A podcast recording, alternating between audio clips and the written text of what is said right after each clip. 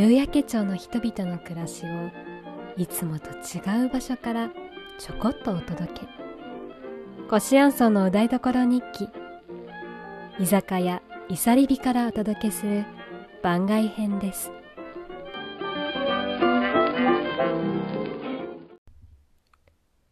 8月夏休み真っ只中。102号室の大学生サクは海水浴からの帰りの車の中夕方からのバイトに遅れそうで焦っていた今いけるいけるってほら。マイカほら、今。ねえほんと焦らせんのやめてえ、今いけたじゃん。ほら、ほら、あのトラック、前いけるってほら、今。いや無理っしょここの右折結構難しいんだからあんた黙ってて完璧に車いなくなるまで待つの私はええマイカさん、これじゃ永遠にバイト先つかないんですけど。ハヤトなんか言ってやってくださいよ。お前が車のキーなくしたのが悪いんだろうが、サク。マイカの安全運転邪魔すんな。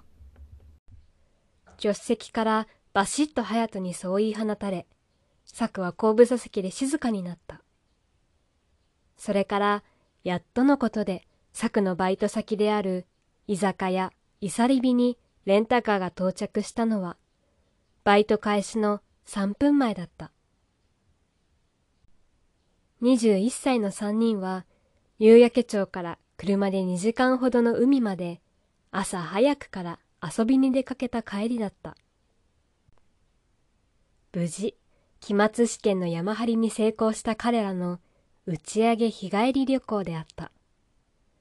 カンカンに照りつける太陽の真下三人の若者は思いっきり青春を謳歌した。普段はクールな隼人でさえ割と本気で柵に水をぶっかけて楽しんでいたあら、マイカちゃん、ハヤトくん。サクくん送ってきてくれたのね。助かるわ。無断欠勤かと思ったんだから。イサレビののれんをくぐると、厨房の奥から奥さんが元気に声をかけた。その奥で、サクがバイト仲間のアカネと親父さんにポカポカやられながら、超高速で前掛けの紐を結んでいる。もう奥さんごめんなさい。サクがレンタカーのキー浜辺でなくして、もう遅くなっちゃって。いやいやいやいやいや、マイカがあの交差点をスムーズに曲がってくれていればこんなギリギリには。急いで流しに溜まったビールジョッキを洗いながら、サクが弁解しようとしたが、マイカのお団子頭はすでに店の奥のボックス席で揺れていた。じゃあせっかくだから一杯飲んでこっか。サク、梅酒ロックで一つ。あと、砂肝とだし巻き卵二人前。おいおい、帰り車だろうが。隼人が慌てて言ったが、え、隼人運転してくれるんでしょ？サク、隼人にはオレンジジュースお願い。と、屈託なく笑うマイカに、とうとう押されてしまった。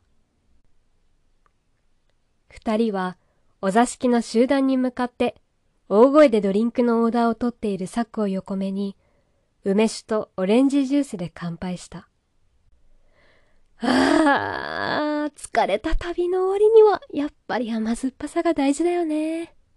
梅酒のグラスを振りかざしながら、マイカは日焼けして真っ赤になった顔を楽しげに輝かせる。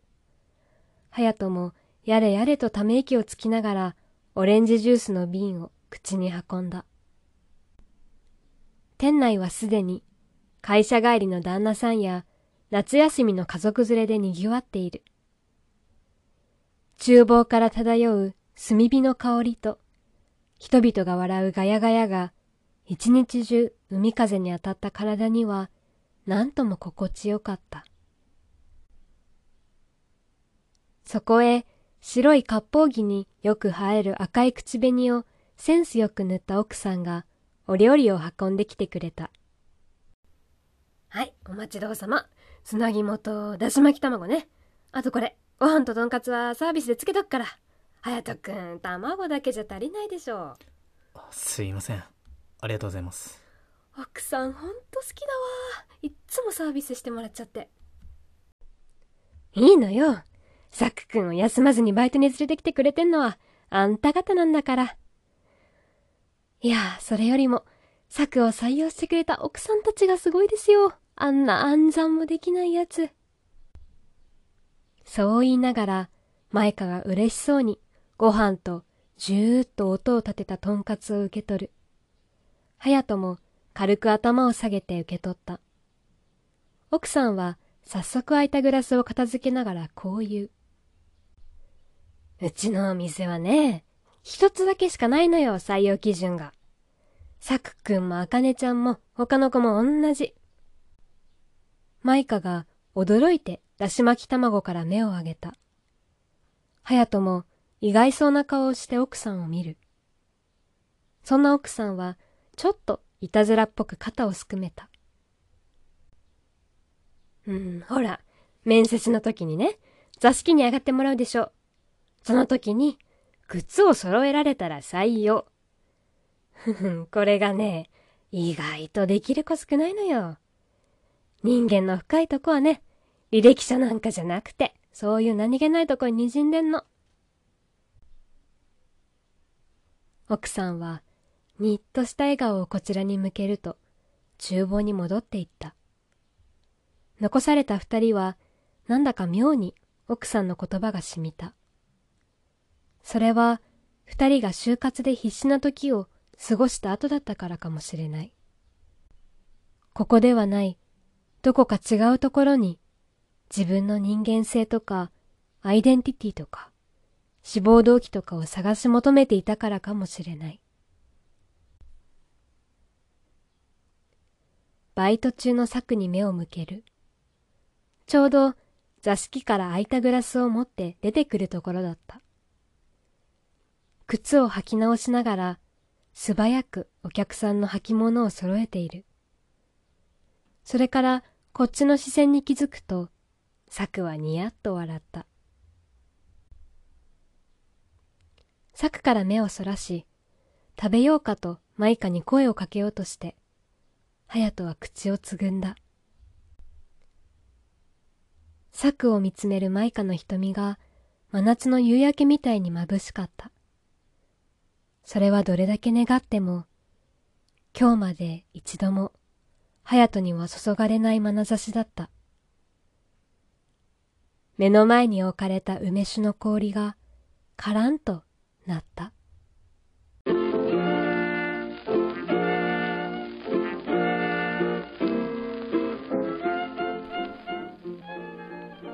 今日も夕焼け町に遊びに来てくださってありがとうございました。それではまた。